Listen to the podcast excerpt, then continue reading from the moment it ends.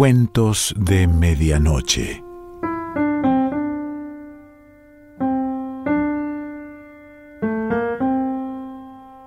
El cuento de hoy se titula La Sierra y pertenece a Héctor Murena.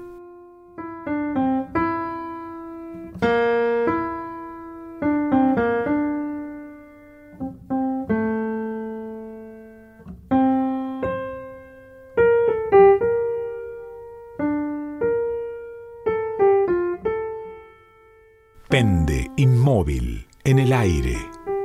Las moscas revolotean con lentitud en torno a ella, se le posan encima, obstinadas, como si se tratara de algo vivo, un león viejo, incapaz de defenderse, cuya muerte próxima presintieran.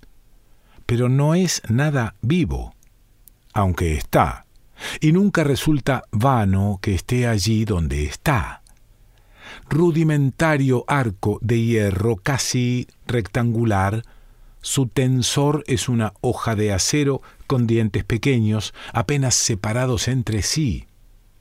Un mango de madera ofrece al puño humano la posibilidad de aferrarla, indica su disposición a servir.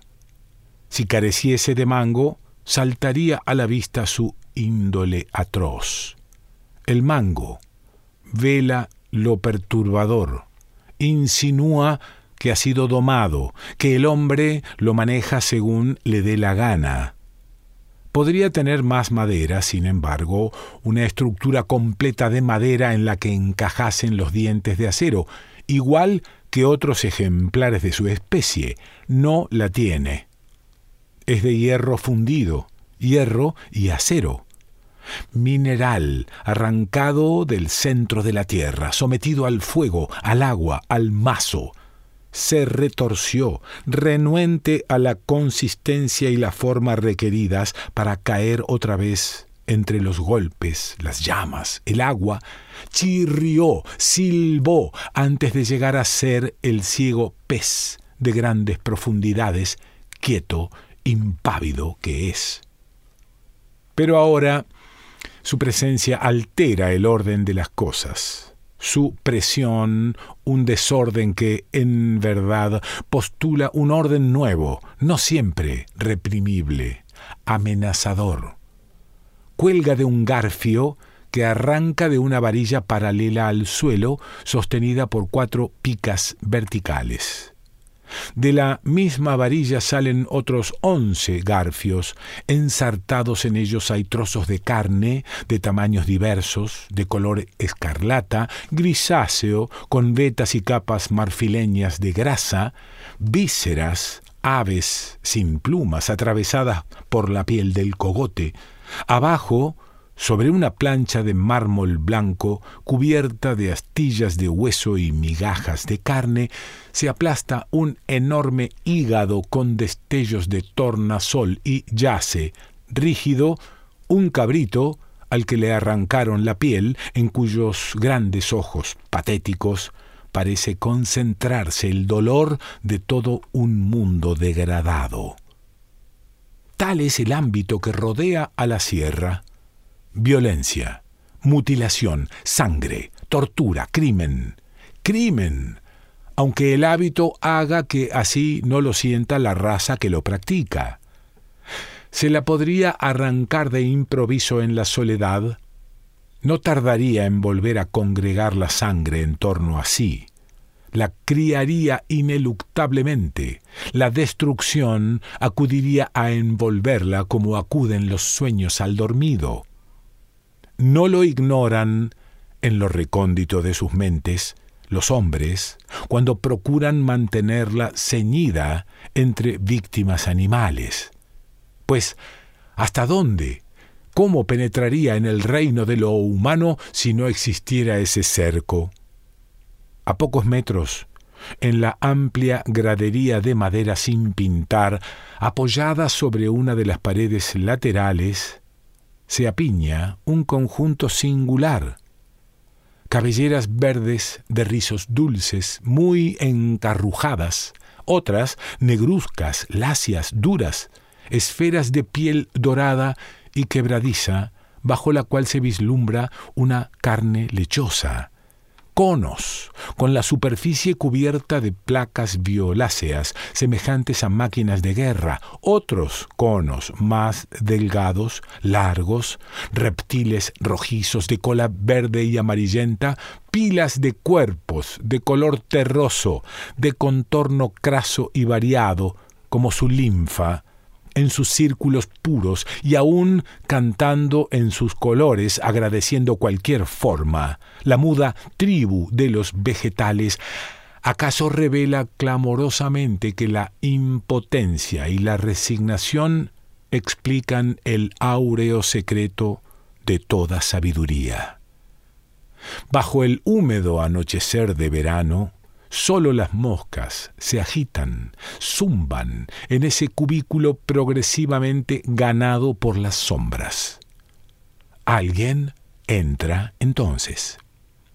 Procede de las habitaciones que deben extenderse más allá del local.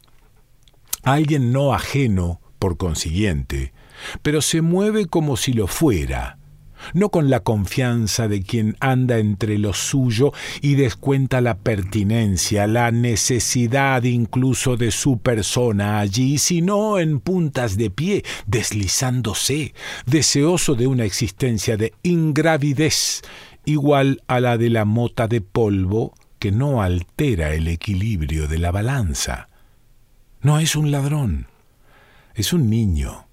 Tendrá cinco, seis años ha aprendido que para el código de los adultos todo lo que no sea permanecer inmóvil o hacer lo que ellos quieran, adularlos, en fin, resulta ilegal, punible, por el propio bien de los niños, según dicen. En cuanto a él, si se considera su cautela, no parece tener ahora en vista precisamente su propio bien el cuerpito cubierto por una blusa astrosa y un pantalón azul roto en las asentaderas, avanza con timidez. Se decide por encaminarse hacia la izquierda y al llegar al extremo del mostrador, se agacha bajo la plancha de mármol, se pone de cuclillas y empieza a amasar una montaña con el acerrín que cubre el piso. ¿Eso era todo? No. Tras unos instantes, la cabeza se yergue y mira con lentitud en torno a sí, desentendida de la labor de las manos, cuyo movimiento resulta de pronto un pretexto al descubierto.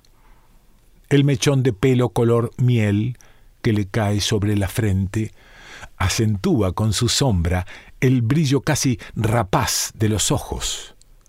La linda bestezuela sabe que donde se inicia la libertad, empieza el riesgo. Y aunque no ve a nadie, su olfato desconfía. La hace actuar como si se hallase rodeada, pero no hay nadie. Sin embargo, sigue hurgando el acerrín. Tanta paciencia revela su increíble obstinación. Se ha puesto de pie al cabo, marcha hacia el otro lado del mostrador, mira cada cosa, se mueve como si ignorase qué busca. Sus ojos se clavan en la sierra, colgada en lo alto. Tal vez descubra en ella un emblema y sueñe con empujarla algún día, agitarla majestuosamente, conquistar con ella el mando de vastos ejércitos ahora está demasiado lejos, es demasiado grande. Si se la pusieran de súbito entre las manos, ¿acaso retrocediera de miedo? De tal modo ha llegado al extremo de la mesa de operaciones. Entonces, su actitud abruptamente cambia. Desaparecen las miradas y los movimientos inútiles, el aire irresoluto, Da cuatro rápidos pasitos por el entablado hasta quedar junto a una banqueta que tenía frente así al entrar. Es, sin duda, su presa. Como un ladrón, ha recorrido un círculo íntegro de disimulo antes de lanzarse sobre ella, la aferra por las patas, la arrastra junto al mostrador, se trepa, estira los brazos hasta una caja de madera colocada sobre el mármol, hace girar la llave del cajón, lo abre, Está colmado de relucientes discos de metal y de rectángulos de papel rojos, verdes, marrones. También como un ladrón se ha precipitado sobre el dinero, pero no para robar, para jugar, aunque quizá en los ladrones tampoco haya más que la alucinación de un aventurado juego. Juega, hunde los dedos entre las monedas, es posible que se oculte en ello algo malo, vicioso, perverso, destructor, condenable. La verdad es que el niño está ahora más hermoso que nunca. Con esa seriedad concentrada de las experiencias espirituales que hacen olvidar la existencia física, tiene la cara iluminada y trágica que deben tener los poetas en los momentos de visión. Juega tira del cajón hacia afuera, desea escudriñar todo, tocar todo, tira más, más, y de pronto el cajón se le escapa, se precipita al suelo tras el golpe estrepitoso, los billetes se esparcen, las monedas ruedan por doquier. Consternado, el niño desciende con celeridad de la banqueta, las rodillas en el piso, recoge el dinero intenta reparar el desastre. No ha advertido que desde hace un par de instantes una figura detenida en el umbral de la puerta trasera lo observa. Pero las luces se encienden. Él, estupefacto, se vuelve y ve. El hombre alto y corpulento tiene un enorme abdomen cubierto por un delantal blanco con manchas. Los brazos, tensos a ambos lados del cuerpo, son gruesos y velludos. El rostro, brutal, ostenta unos bigotes negros cuyas guías descienden hasta las comisuras de los labios. Cuando se miran, resulta evidente que esta incidencia tiene una larga historia es una vieja matadura que acaba de quedar de nuevo en carne viva. En silencio, el hombre avanza hacia el niño. Este se pone de pie, retrocede, por lo cual el hombre acelera el paso. La víctima coopera así siempre con el victimario, provocándolo con sus reacciones de defensas. La diferencia natural entre los colores de los dos semblantes aumenta. A medida que el niño empalidece, hasta que no le quedan más que dos círculos rosados en el borde de los párpados, la cara del hombre se llena de sangre. Como si pensara, la cólera crece en él manifiestamente, pero no piensa ha acorralado al niño contra el mostrador y mantiene fijos en él sus llameantes ojos, pero no lo ve. Y resultaría quizá estremecedor ver lo que está viendo allí donde se halla el niño. Por lo demás, su aspecto con las venas del cuello hinchadas, la cara apoplética, cianótica, se torna alarmante. Si no hace algo, va a estallar. ¿Y qué hará? El niño se ha echado a temblar. Si esa mole gritara, si rugiese, el nudo de tensión se disolvería. No grita. Solo se advierte en él un ligero vaivén de todo el cuerpo hacia ambos lados. Y esas manos, esas manazas espantables, ¿Por qué no le pega con ellas? ¿Por qué no las alza y descarga sobre el niño un golpe que lo derribe sangrando, atontado, aleccionado a fondo? Sería preferible que lo hiciera. El niño lo desea en ese instante. Parecería que el hombre considerase tal posibilidad. Pero la apariencia no es cierta. No puede pegarle. No puede utilizar las manos porque no son suyas. Él no es él. Y ese horrible ser larval que ha asumido su forma no ve, no habla, no pega. Súbitamente aferra con una sola mano, la izquierda, los antebrazos del niño muy cerca de las muñecas. Bajo el efecto de torniquete que esos dedos ejercen sobre sus venas, las pequeñas manos se ponen moradas, así prisioneras, pegada una palma contra la otra, el hombre la fuerza a apoyarse de canto sobre la plancha de mármol. Como en un sueño, pero con la instintiva precisión con que se ejecutan las tareas cumplidas mil veces, el velludo brazo derecho hace lo único que acaso puede.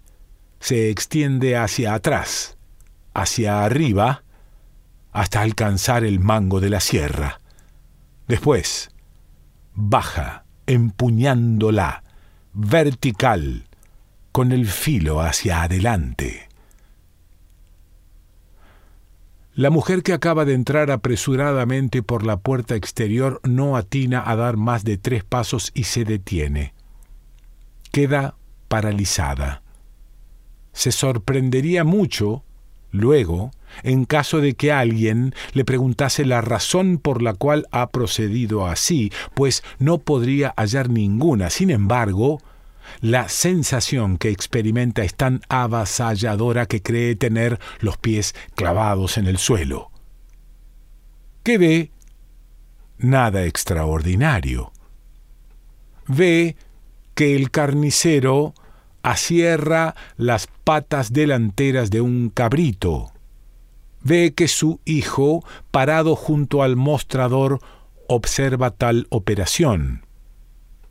Pero de esa escena vulgar emana algo indescriptiblemente atroz. Nada más natural que un niño que contempla a su padre mientras éste trabaja. Pero el niño no parece cosa viva, sino una estatua de cera blanca, vaciada en el molde del horror nada más natural que la actividad de un carnicero que asierra un hueso. Sin embargo, esta actividad no es ahora humana. El hombre asierra, asierra sin detenerse, máquina enloquecida. Habrá cortado ya diez veces el hueso, despedaza la carne, pronto llegará al mármol y tampoco cejará. La mujer no reflexiona sobre tales detalles, sencillamente los percibe. En un momento se le ocurre llamarlos, hacerles notar su presencia. Enseguida comprende que no lo lograría, no la ven, no la oyen, no existe para ellos porque ellos están en otro mundo. Es esto, quizá, lo que le causa una impresión más fuerte.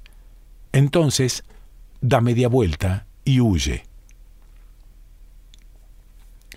El hombre prosigue aún con el ciego movimiento con el que ha destrozado casi por completo las patas delanteras del cabrito. Se detiene al fin, como si lo abandonara una fuerza ajena que lo hubiese animado hasta ese instante. El cuerpo se le afloja, se le pone flácido, la presión de sus manos cede. La sierra cae al suelo pesadamente.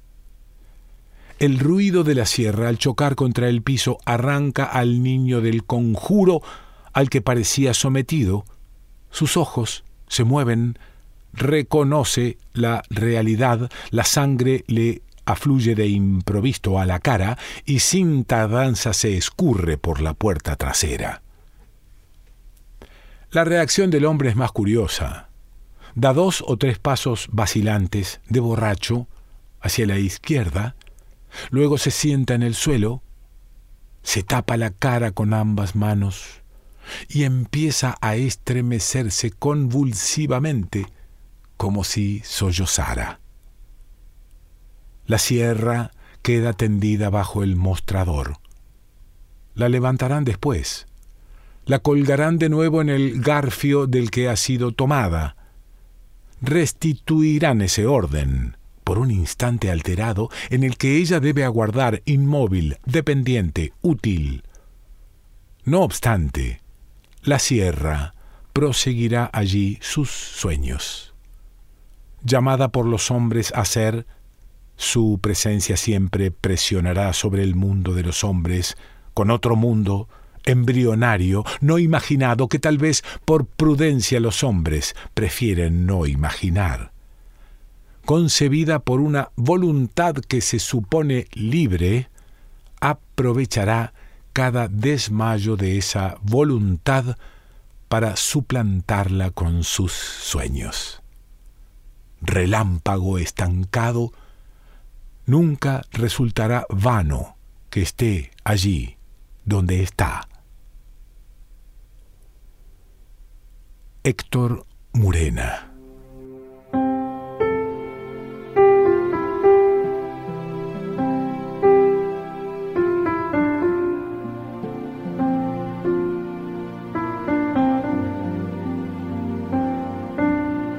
Cuentos de Medianoche.